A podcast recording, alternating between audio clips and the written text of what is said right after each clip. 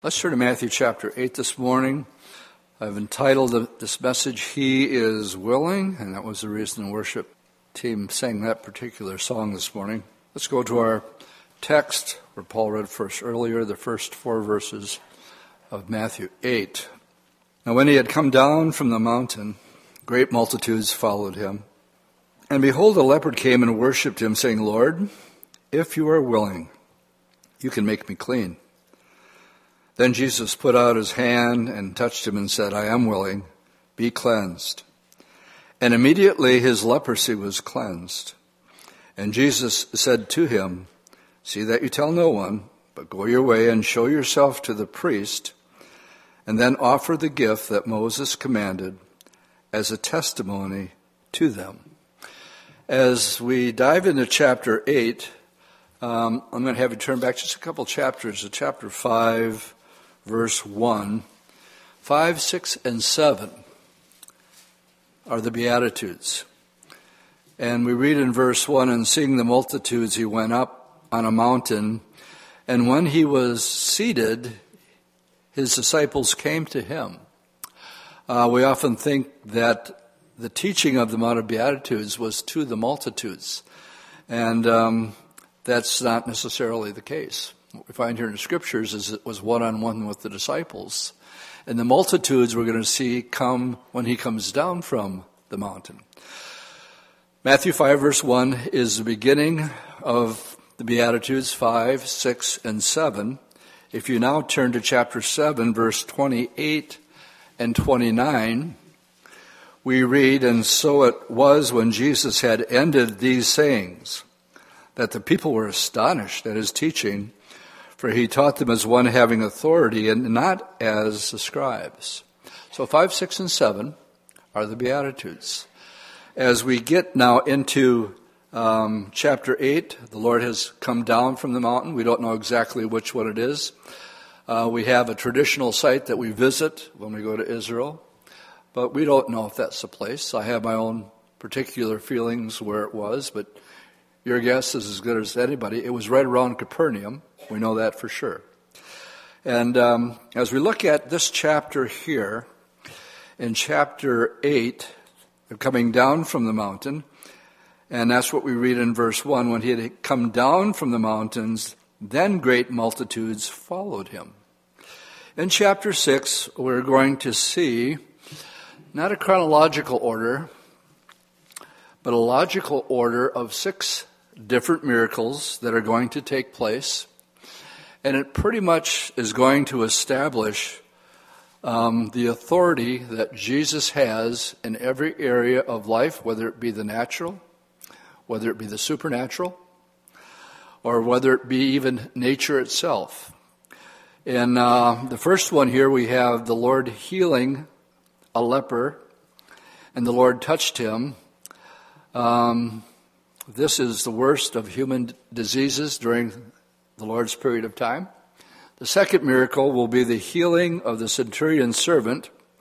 That was done from a distance, contrary from where he touched the leper, which was unthinkable. In the second miracle, the healing of the centurion, it's done from a distance. There's no physical contact at all. The third one is Peter's wife's mother. That means Peter was married and his mother was sick, and he touched her. The fourth miracle in um, Matthew 8 is a casting out of demons. Here, the Lord is going to move into the supernatural realm of spirits that we can't see, um, yet exist, both the angelic and the demonic. In verse the fifth miracle is going to be stilling the winds and the sea in the realm of nature, and he will demonstrate his power over natural uh, forces. And then the last one, the last miracle in chapter 6, as he travels from one side of the Sea of Galilee to the other, he's met by two demon possessed men in the land of the Gadarenes. And we get a glimpse into the reality of the spiritual war and the authority that the Lord Jesus has over this demonic realm. Jesus moves in all these different areas, and Matthew lists them, again, not necessarily in a chronological order, but a very, um, hmm, what's the right word? Um, very logical order as he lays out just the authority that Jesus has, and this is why the multitudes are so great. And we're going to see that after the Lord heals the leper, that he says, Careful now, don't go around telling anybody. Now, he did that for a reason. Um, and we'll, I'm getting a little bit ahead of myself. But let's, let's go to our text and pick it up in verse 1. Just a little background. We've finished Jesus up on some mountain near Capernaum. He's now coming down with the disciples. And now we read in verse 1 when he had come down from the mountain, great multitudes followed him. His reputation has already been established. And the word is out if you have a problem, if you're sick, if you have a friend who's demon possessed, that the one to go to is this Jesus of Nazareth. And so in verse 1, the great multitudes here, and I'll point out it's a, a very familiar area to us, near Capernaum. It was really the headquarters of um, his ministry. It's at the very, very, like if you live in in um, um, uh, Brighton Beach area on the northern tip of Lake Winnebago. So we can all identify with that, right? Okay, this would have been Capernaum. It's amazing how much like um, the Sea of Galilee is like Lake Winnebago. It's not quite as big, but it's the biggest lake in Israel. And um, I think Lake Winnebago is the biggest inland lake in the United States. It's 30 miles long. Uh, the one Sea of Galilee isn't quite that big, but um, the similarities would be that where that northern tip of Oneida Street runs into Lake Winnebago, that's where Capernaum would be. And this is where Peter was from. This is where um, James and John lived. So it became the headquarters of where Jesus' ministry was when he was in the Galilee. And so the word was out as we read verse 1. In verse 2, the word had gotten out evidently to some leopard.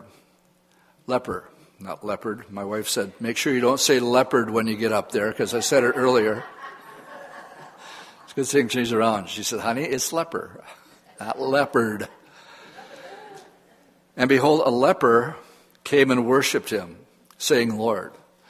So already we know this man with this uncurable disease is seeking the Lord out.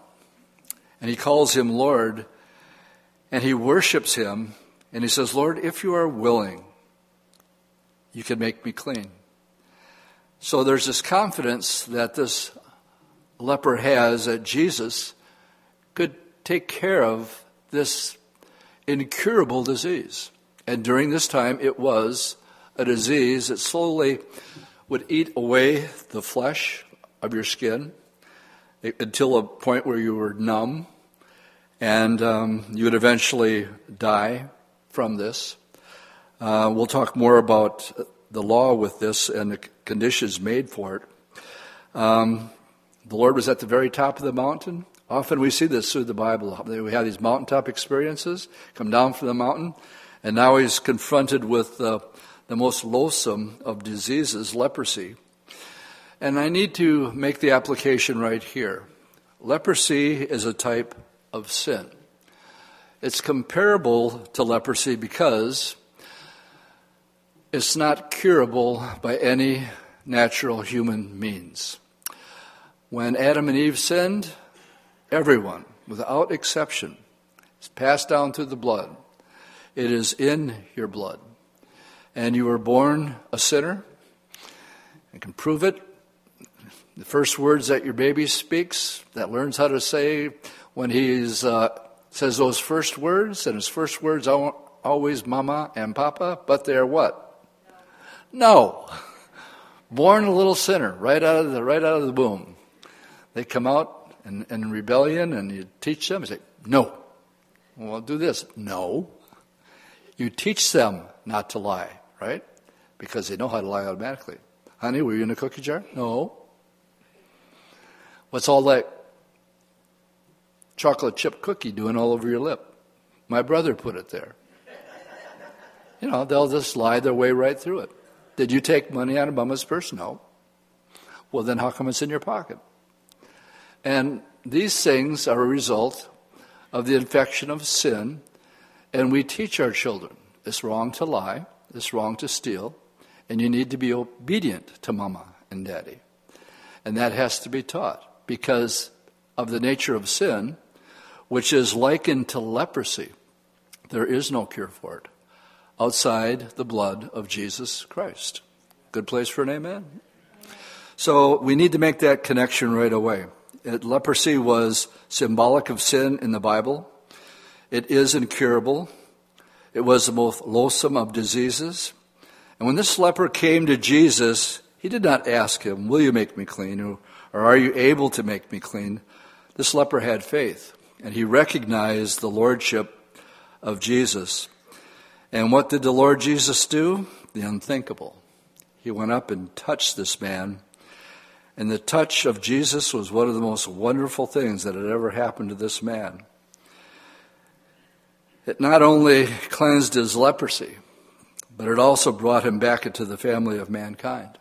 Could have been married at one time, probably had kids. Immediately, his leprosy was cleansed. And we find here in verse 3 Then Jesus put out his hand and he touched him, and he says, Yes, I am willing. Be cleansed. And immediately the leprosy was cleansed. Here, as we look at, um, so many people have a, such a wrong concept of the Lord we know. And some of us especially before you come to the Lord, have this preconceived idea, you know, just one more time the Lord will put up with me and that's it. And I'm done for. But that's not the case at all. When you search the scriptures, and here's a man that's been ostracized from his family, um, slowly dying, a painful death. And he says, Lord, are you willing? And he said, I am willing. And now we, have a little glimpse into the character of our Lord. This speaks to the nature of our God. God's thoughts towards you. Do you realize how much He loves you? Jeremiah tells us, For I know that the thoughts that I think towards you, says the Lord, they're thoughts of peace, not of evil, to give you a future and a hope. Then you will call upon me and go and pray to me, and I'll, I'll listen to you. And you will seek me and find me when you search with me with all of your heart. I can just imagine this leper. The multitudes are there. I mean, he had to make his way to get close enough somehow. And so I can just see him trying to stay clear of people, but yet make his way to Jesus in the midst of the multitudes.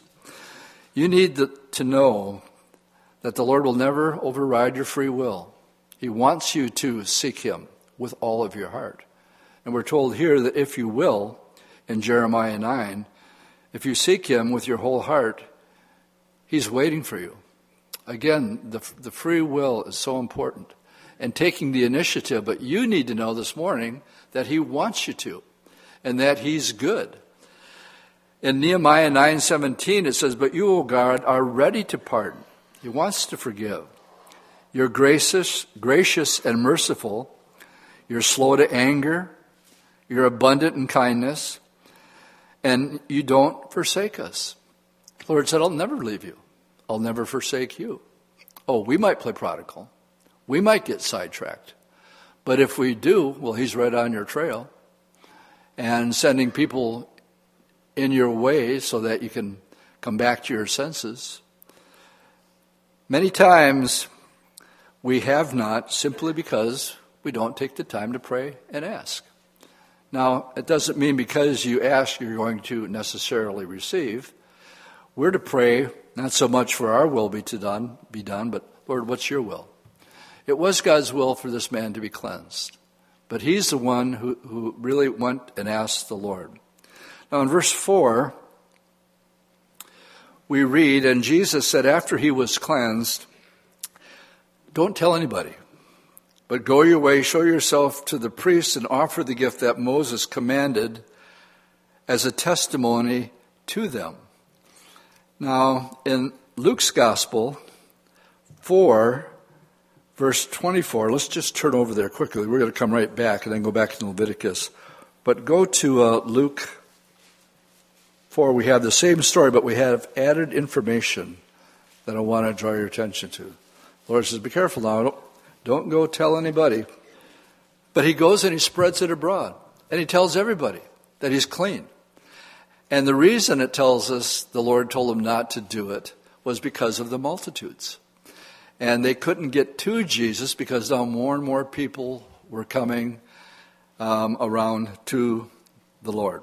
Let's go back into the book of Leviticus because the Lord tells him to go now to the priest and show himself. This is one of those Sundays where I wish I had more time to go through this whole chapter. But we'll just read enough so that you can understand that even though there is no cure for leprosy in Jesus' time. Nonetheless, we have in Leviticus part of the law that gives instructions on what to do in the day of the cleansing of a leper. And I'll just read a couple verses so that you can see what Jesus is talking about in Matthew 8 go show yourself to the priest. This is what he, would, he was wanting him to do uh, chapter 14, verse 1. Then the Lord spoke to Moses, saying, This is the law of the leper. For the day of his cleansing, he shall be brought to the priest. Well, it's, it, it's incurable.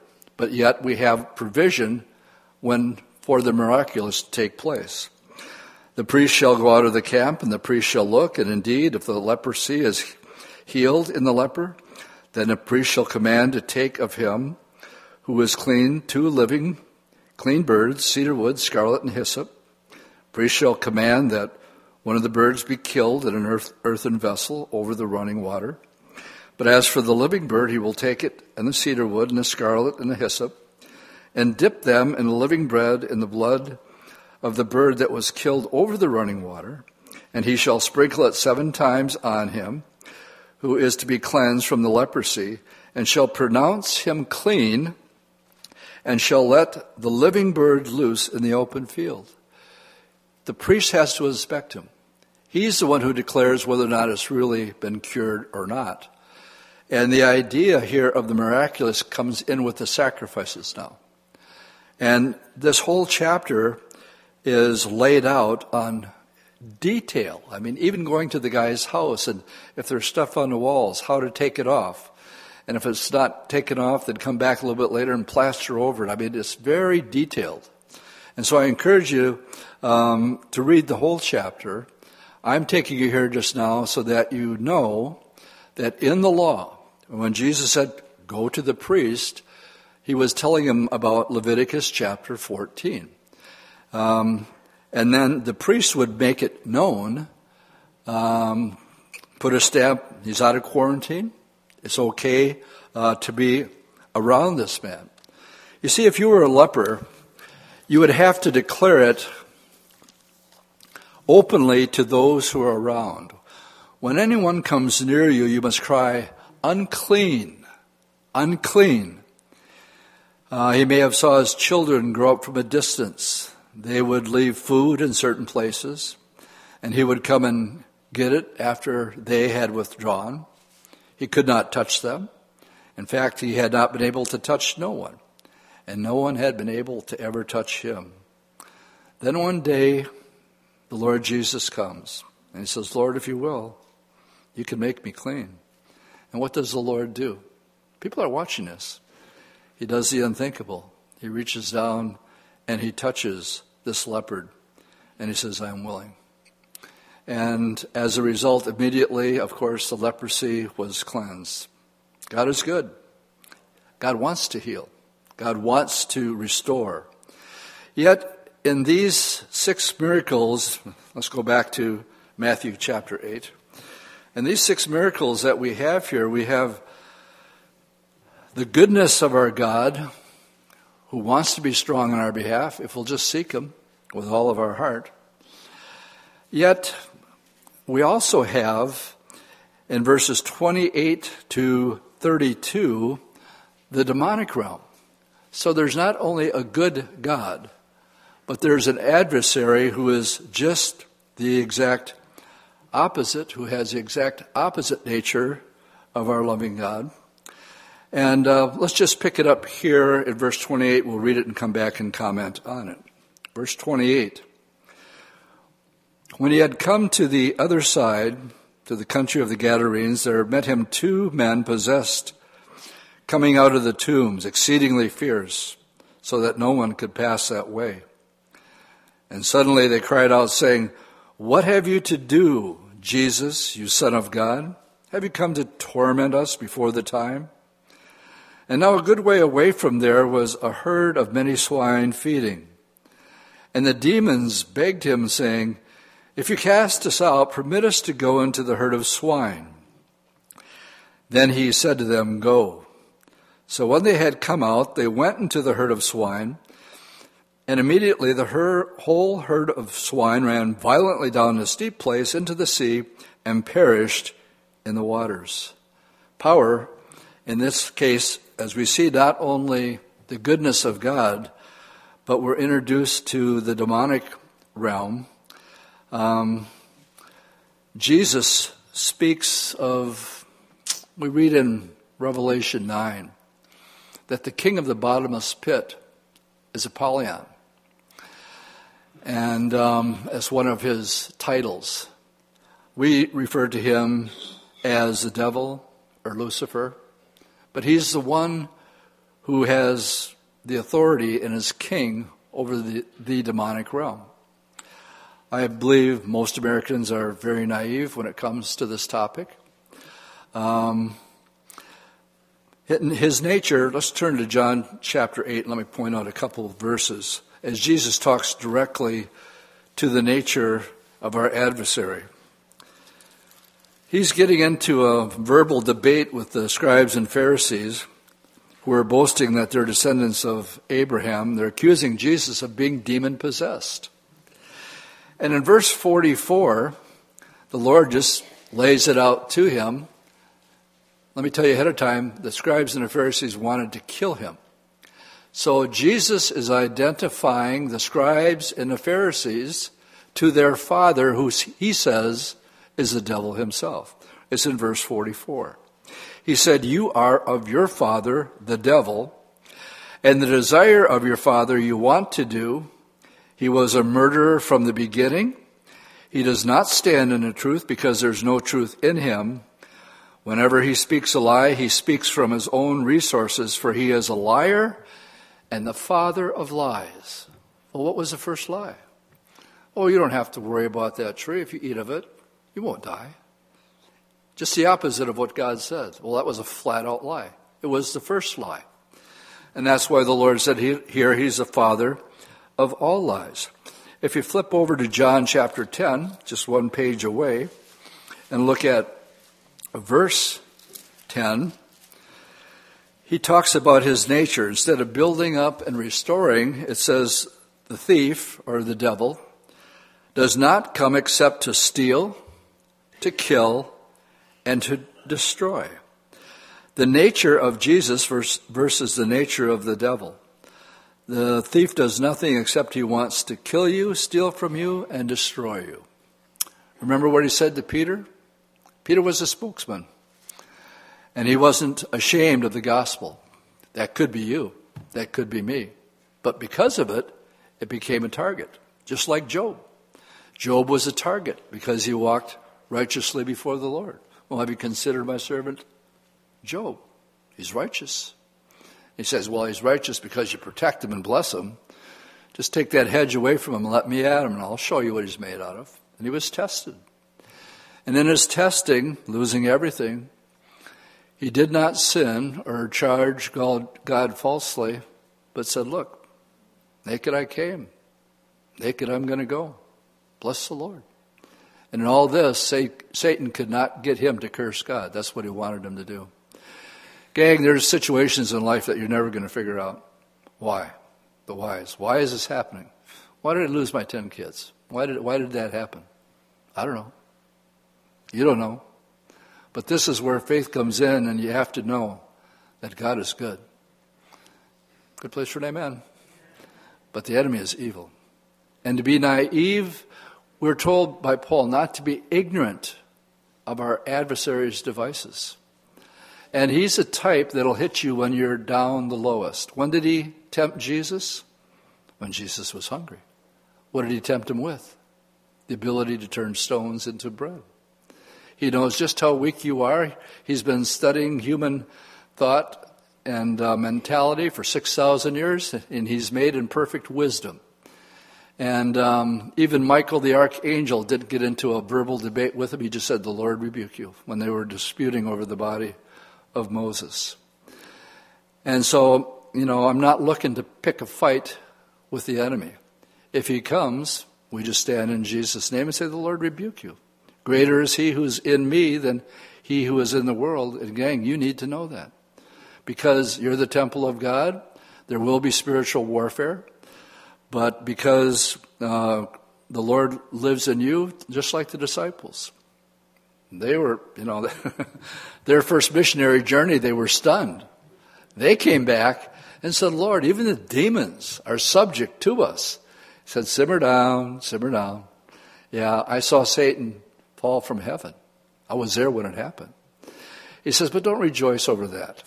Yes, it's true you do, but you're going to heaven, and your name is written in heaven. Now, that's something to rejoice about. That's a good place for an amen. So the truth is, um, you know, the devil, and I'm not mocking right now, I'm stating a fact. To a Christian, he's a dog without teeth, he's a bumblebee without a stinger. He has no authority over you but you're to have authority over him. And even uh, in times when you are maybe are not quite unaware that you're involved in spiritual warfare. Here, this man was possessed. The other nature, I'll, you don't have to turn to Revelation 12 concerning our adversary, who's called the accuser. Revelation 12:10 says, "I heard a loud voice saying in heaven, now salvation and strength and the kingdom of our God and the power of his Christ has come, for the accuser of our brethren, who accuse them, the believers, before God night and day, has been cast down. That blows my mind. Where is Satan right now?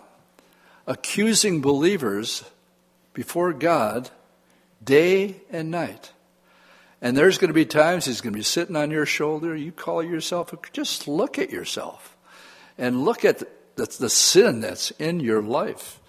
And, um, and he will be hammering that down on one side into the Father's ear, and on the other side at the right hand of God, saying, Father, that one's mine. That's all been covered. He's confessed that sin. I've washed it, and he's free. And Father, he needs to be declared innocent of all accusations. The accuser of the brethren. So that great dragon of old, called the devil and Satan, who deceives the whole world, was cast to the earth and his angels with him. I want to get a little sidetrack here with faith. And let's go use two examples um, of this this morning, again in Matthew, uh, Matthew chapter 8. So let's go back there. In order to exercise what we just talked about here, what the leper had was faith. We find that in, in Matthew chapter 8 and verse 5, we're introduced to this centurion. Now, when he had entered Capernaum, so that, this is why I believe that the centurion um, and the leper were probably healed in the vicinity of Capernaum. When Jesus had entered Capernaum, a centurion came to him pleading with him.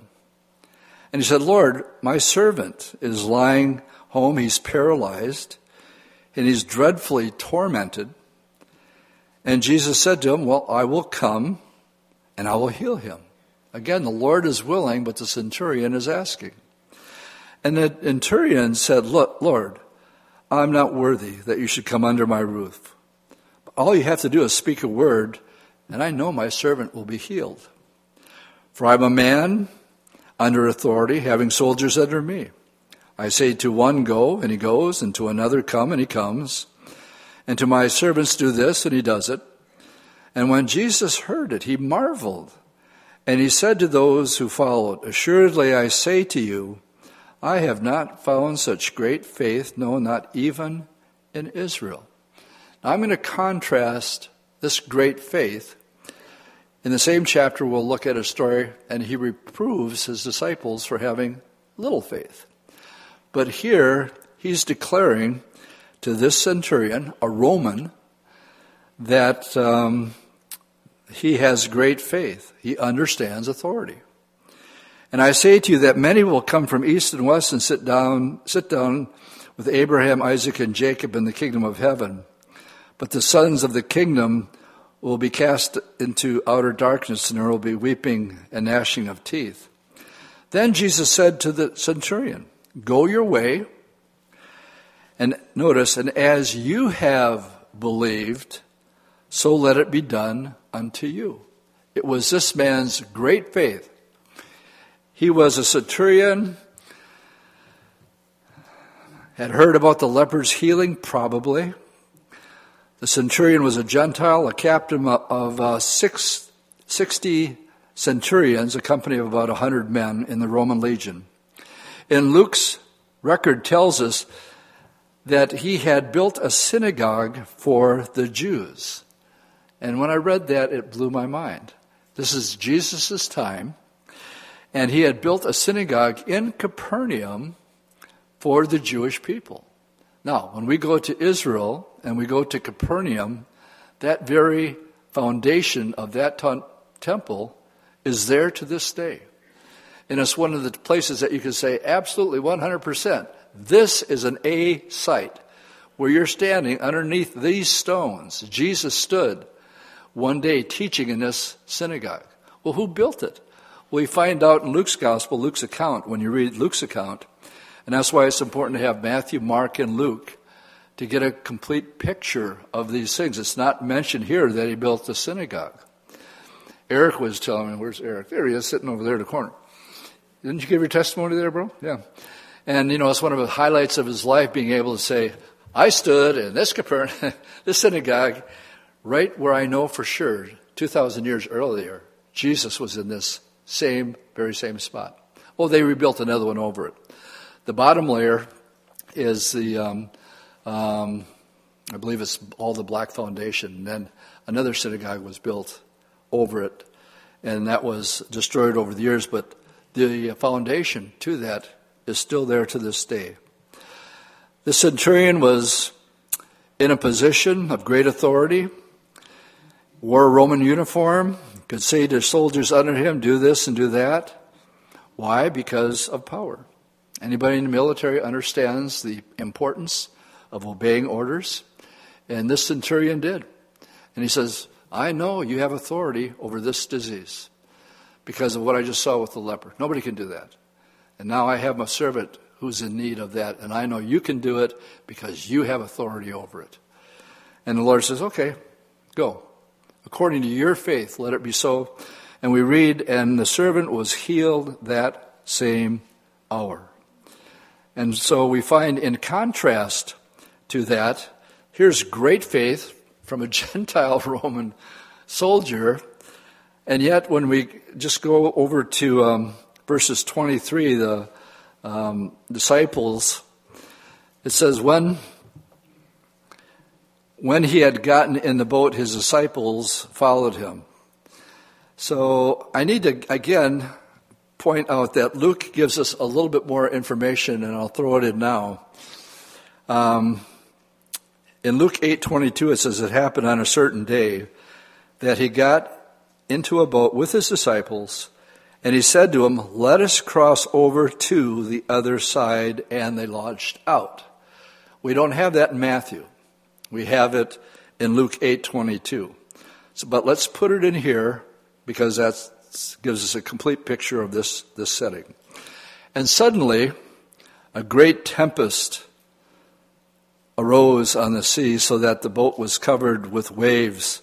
But he was asleep. And Luke, it tells us, underneath the stern. He was taking a nap. And when the disciples came to him and woke him, saying, Lord, save us, we are perishing. And he gets up, probably yawning, not stressed out one, one bit. He knows where he's going and he knows what's going to happen. And he says, Where's your faith? Well, you have little faith. The centurion had great faith. Jesus, well, let's just read the rest of it. That he arose and he rebuked the wind and the sea, and it was a great calm. And the men marveled, saying, Well, who can this be that even the winds and the sea obey him? And here, um, they are reproved, and he says, You have little faith, but in the same chapter, he tells a Roman that he has great faith. And so we find the contrast between the storm. Let's go back to the beginning where he says, Guys, get in the boat. We're going to start here and we're going over there. Now, I have a question for you this morning. Is there any force in this universe, any storm, or anything that could have stopped that boat from going from point A to point B? Answer absolutely not. God had spoken. Jesus is in the boat with them. Is he stressed? No, he's taking a nap. The disciples are stressed, and these are seasoned fishermen on that sea all the time. I rented a boat one time on the Sea of Galilee just to have fun, and I actually got caught up by one of those downdrafts that come down right next to Arbel. And just like that, everything was changed. And I was scared. And I was hightailing it back to shore. And, um, and that's quite an experience to have a um, literal happening of that storm coming up suddenly. But my point is because Jesus chides them, he says, You're in the boat with me, and there's no way that you can't get to the other side. And he actually sort of reproves them. How much time do I have to tell a story? I got enough time. There's everybody here's heard it at least once, but there's always new people, right? It gives me an excuse for um, telling my some of my favorite stories. So a little sidetracked, just keep awake here. Even the winds and the sea obey him. Okay, personal story. Calvary Chapel of Appleton. Um, in the 70s, when I got saved, the Lord called me into uh, the ministry, and we had a we had a system set up where we would work communally in houses. My first house that I stayed in was in Minneapolis, Minnesota. We had we worked group labor. Uh, we were janitors at the Minneapolis International Airport, mid 70s, somewhere around in there. And um, the idea was we worked, so while we were working, we could pay for other people to go to our Bible college, which is outside of Eugene, Oregon, place called Dexter. Absolutely beautiful uh, place. But then other people, when it got to be our turn, then other people would work. So then eventually it would be our turn so that we could go out to Bible school. Well, um, I wasn't used to communal living, to be honest with you. And um, I didn't like uh, working a night shift, being a janitor, to be honest with you. And one night I said, I quit. I quit. I was had my mop, and I can't walk in any airport without seeing the janitorial guys there and want to bless them. Because I've been there and done that. And uh, I remember stopping. I said, I'm not going to do this anymore. I don't want to, don't want to mop floors, I don't want to clean toilets. I don't want to do it. I quit. But where I quit, there was a poster. In those days, you remember when Billy Graham would say, the only mailing address you need is Billy Graham, Minneapolis, Minnesota. That's all you needed, right? Well, I stopped by one of his posters. It was a poster of the Sea of Galilee. It had one scripture on it. It said, Even the winds and the sea obey him. And I'm not. Nature will, but Dwight, you won't. Busted, convicted, and I knew, looking at that, I knew it wasn't a coincidence. So I went on. And I went on to Bible school. And now I want to fast forward 25 years. In 1979, we started leading trips to Israel. And we'd always stop the boat on the Sea of Galilee. And this is 25 years later after this event when I almost gave up. And so I thought, I'm going to, I'm going to tell my story today. And I'm going to tell me that I wouldn't be here, and neither would any of you, if I didn't have this experience back in the mid 70s. Now, at that time, and I'm still good friends with uh, Joyce, who is with Inspired Travel. That was a travel agency we were with. And it was her job to make sure we were happy. And so she spent one day with us, and it was on the Sea of Galilee. And she says, You like your guide? Yep. How's the hotel? Good. Food? Okay. She's just making sure that we're happy campers. But I decided that uh, during the Bible study, I would tell the story of me working at the Minneapolis International Airport. And so I did. And Joyce is just taking this thing in like you wouldn't believe. And I told the story, and I said, Here we are 25 years later. Boy, am I glad I didn't quit. Because now I'm in Israel and actually being able to teach this Bible study from the, the boat on the Sea of Galilee. And that wouldn't have happened if, um, if I didn't obey the Lord and continue on. Just a little side note here. If you're thinking about giving up, don't give up. Good place for an amen. Don't. Because when you think you don't know what lies ahead, the Lord has good plans for you if you continue with Him. All right, the end of the story. Joyce comes up to me after the study. And she's got this shocked look on her face. And, and I said, What? And she says, Dwight, I knew we've been friends for a long time, but um, I knew I recognized your name from somewhere else, but I need to tell you that I was your boss at the Minneapolis International Airport in 1976. It took her two years to tell me the rest of the story. She was in a backslidden state when I gave that Bible study. I get choked up telling it. Because I knew that the Lord had worked 25 years. God is outside time and space. And he, he looks back a thousand years as a day, and a day as a thousand years to the Lord. That 25 years was nothing, but He was planning it all that time. That at that moment, you know, that she's still in ministry today, still works doing the same thing. And um, I get this chance to tell that story every time we're on the Sea of Galilee.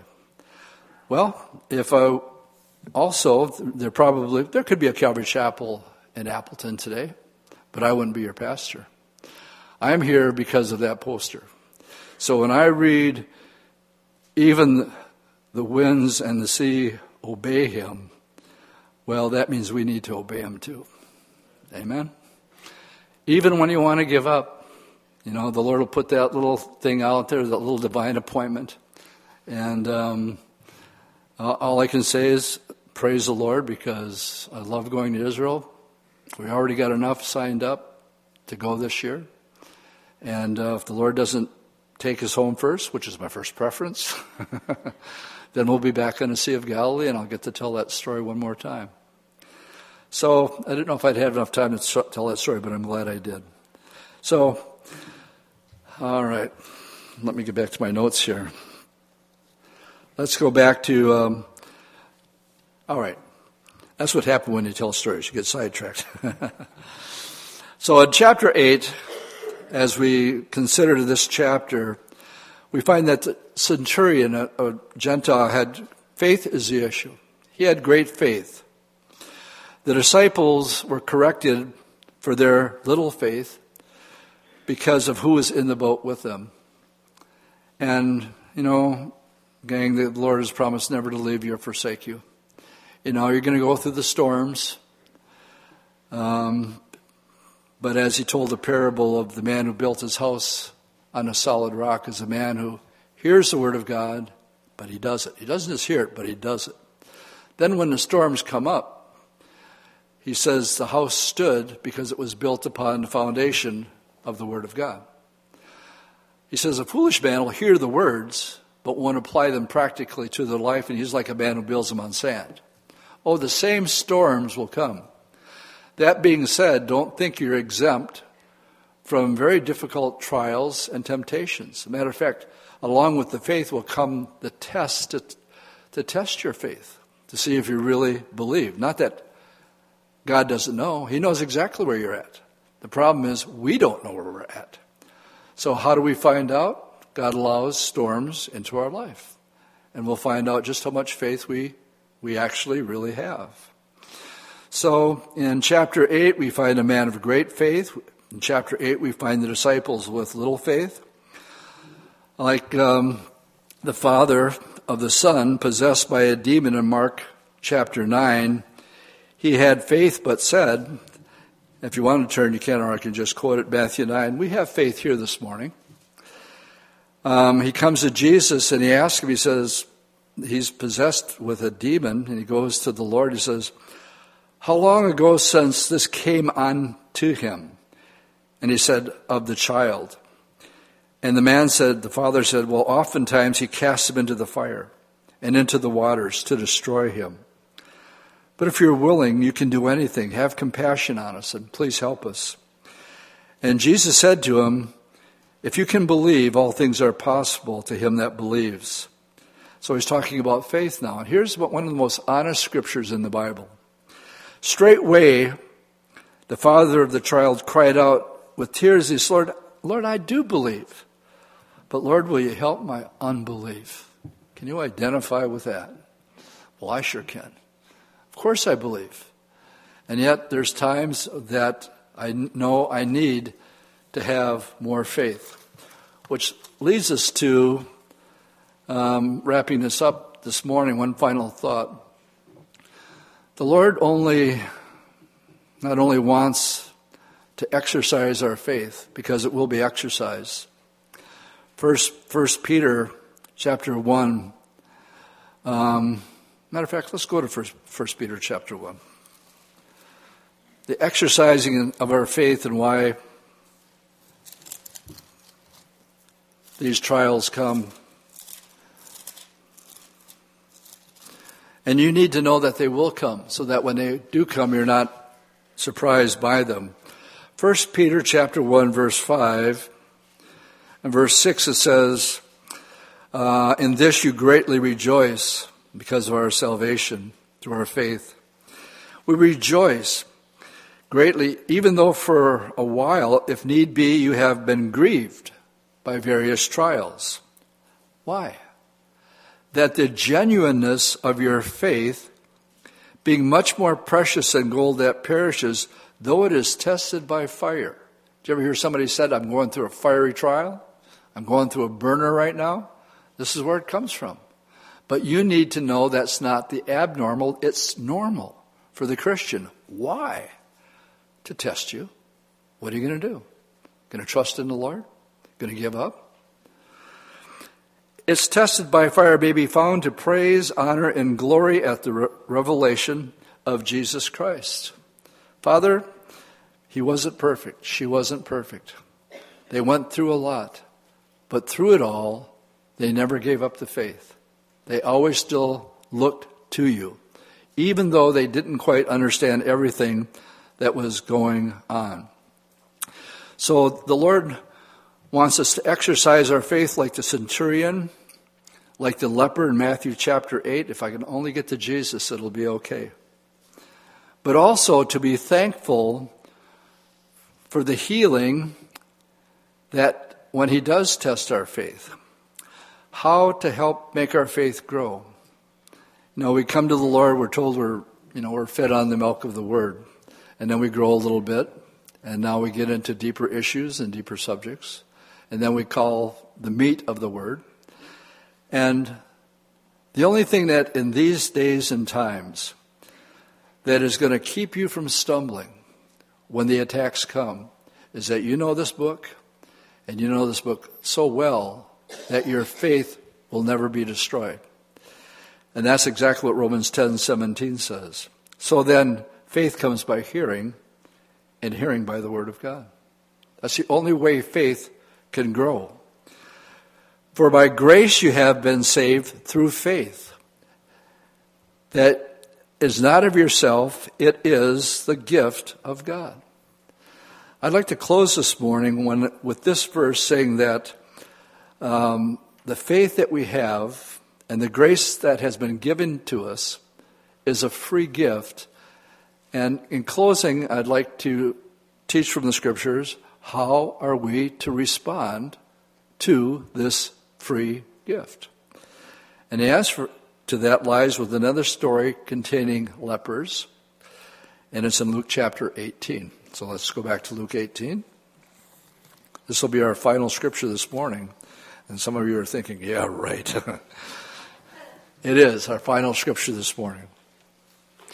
Luke chapter 18, 17, I think. 17, picking up from verse 11. It says, Now it happened as he went to Jerusalem that he passed through the midst of Samaria and Galilee.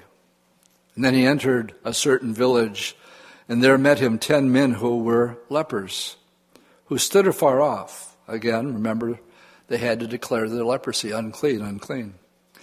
And they lifted up their voices and said, Jesus, Master, have mercy on us. And when he saw them, he said to them, Go show yourself to the priests, just like in Matthew, the leper. And so as they went, they were cleansed. Now, one of them, when he saw that he was healed, returned with a loud voice and glorified God. And he fell down on his face at his feet, giving him thanks and he was a Samaritan. It's interesting that to the Jewish people, they despise the Romans. Jesus holds the Romans up. Every time you read about a centurion, it's always in a positive setting. Every time you read about Jesus talking about a Samaritan, it's always in a positive setting. When the religious hierarchy puts them in the negative. And here, the Lord goes out of his way. The guy who came back who was healed happened to be a Samaritan. And we read, he had come back, and Jesus said, Were there not ten that were cleansed? Where are the other guys? Where's the other nine? Were there not any found who returned to give glory to God except for this foreigner? And he said to him, Rise, go your way, because your faith has made you well. Dwight, what's your point? Well, he get, tells this guy to arise and give thanks because you've been cleansed. Leprosy is a type of sin. Only one cure for it. Nothing can cure the problem of sin. It separates you from God. But Jesus Christ came and took away our sins and gave us his righteousness. Question How do you feel about that? What do you think you should do about that? Well, my Bible says when you know the truth, it'll set you free.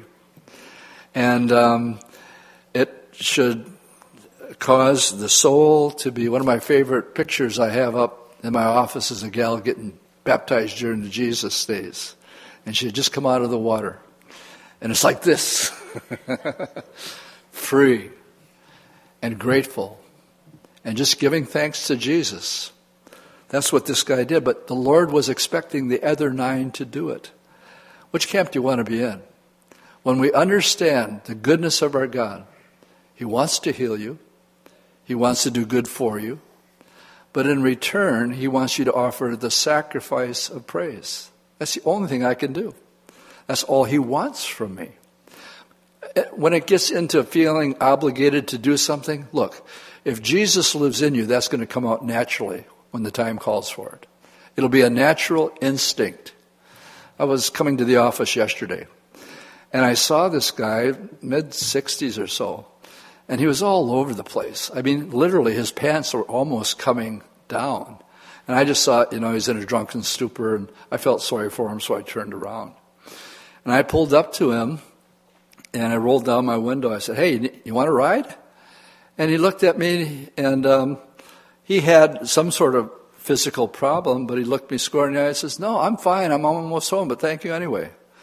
And um, uh, the whole idea here is when you see a guy that you think he's not going to even make it home, well, I'm driving down the road thinking of the Good Samaritan. I need to turn around. I don't want to be a Pharisee. I don't want to be a Levite. I want to be a Samaritan. I want to be the guy who says, if you love your neighbor, then that's where the whole story of the Good Samaritan comes from. I don't worry about um, things the Lord would have me to do. I just want the Lord to know that I'm available. And if He wants to pull me out of His tool chest anytime He wants to, Lord, here am I.